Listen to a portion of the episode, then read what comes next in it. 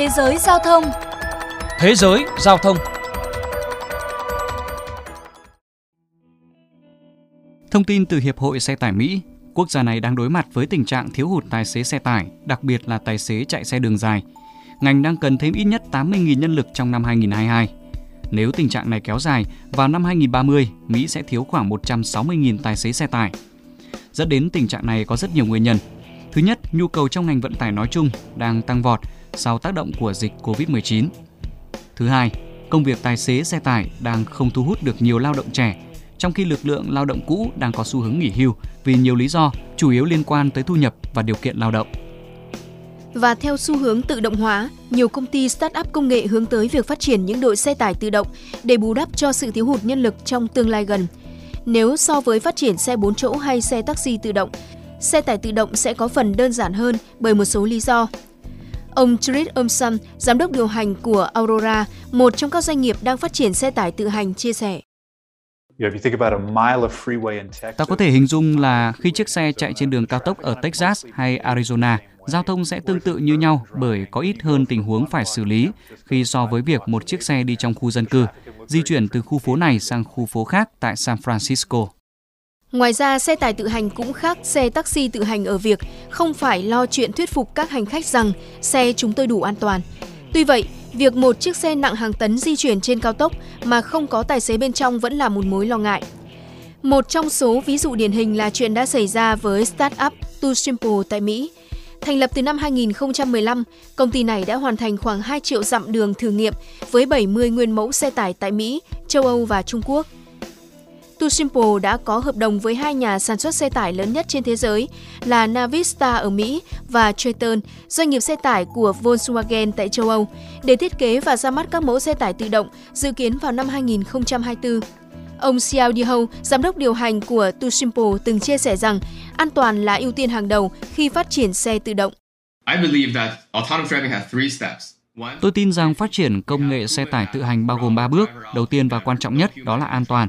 Điều này đã được chúng tôi đảm bảo thông qua quá trình thử nghiệm kéo dài nhiều năm. Thứ hai đó là thương mại hóa hay là độ hiệu quả. Tôi không muốn cảnh phải cần có vài chục người để giám sát một chuyến đi của xe tự hành. Hoàn thành bước này chúng ta tới bước thứ ba, đó là tính cạnh tranh. Xe tự hành cần đem lại hiệu quả vượt trội trong khi giá thành có thể ngang với thuê xe tài xế điều khiển.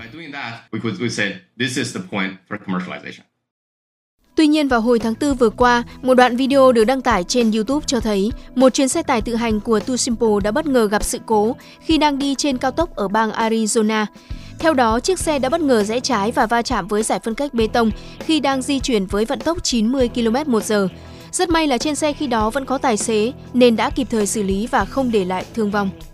Tuy công ty sau đó đã chấn an rằng sự cố là lỗi của kỹ thuật viên khi vận hành sai cách khiến chiếc xe thực hiện theo một lệnh cũ vốn đã phải bị xóa bỏ từ trước. Tuy nhiên, nhiều nhà nghiên cứu đã chỉ ra rằng Too Simple đang lươn lẹo khi mà một chiếc xe tự động không nên nghe theo lệnh rẽ trái một cách đột ngột khi đang di chuyển với tốc độ cao như vậy. Do đó sự cố này nằm ở hệ thống lái tự động của xe chứ không phải lỗi do con người. Vụ việc đã dấy lên lo ngại rằng các doanh nghiệp phát triển xe tự động đang quá vội vàng để thương mại hóa mà bỏ qua nhiều khâu an toàn. Tuy vậy, nếu yếu tố an toàn được đảm bảo, xe tải tự hành sẽ gỡ bỏ được nhiều bất cập tồn tại ở các tuyến vận tải đường dài, điển hình là vấn đề mệt mỏi sao nhãng của tài xế. Cùng với đó hiệu quả của các chuyến đi sẽ được cải thiện rõ rệt khi những chiếc xe tự động không cần dừng lại để nghỉ ngơi. Bob, một tài xế xe tải 40 năm kinh nghiệm, nay là tài xế giám sát xe tải tự hành của doanh nghiệp Waymo tại Mỹ chia sẻ. 40 năm gắn bó với nghề, tôi đã chứng kiến rất nhiều vụ tai nạn giao thông nghiêm trọng mà nguyên nhân là do tài xế mệt mỏi, bị sao nhãng. Xe tải tự hành có thể khắc phục nhược điểm đó bởi chúng sẽ không rơi vào tình trạng mệt mỏi.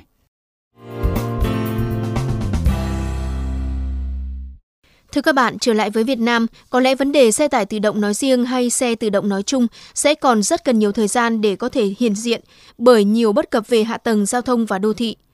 Thay vì đó, sức khỏe của những người lái xe, nhất là với lái xe đường dài đang là vấn đề đáng quan tâm, nhất là với tình trạng có nhiều lái xe đang sử dụng ma túy với mong muốn tỉnh táo trên các chặng đường dài.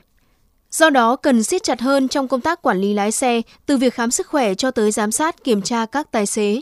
Hiện việc công khai danh sách các tài xế vi phạm sử dụng chất ma túy được cho là cần thiết trong việc đảm bảo lái xe không vi phạm quy định sử dụng chất ma túy nếu muốn duy trì công việc. Đến đây, chuyên mục Thế giới Giao thông xin được khép lại. Cảm ơn quý thính giả đã chú ý lắng nghe.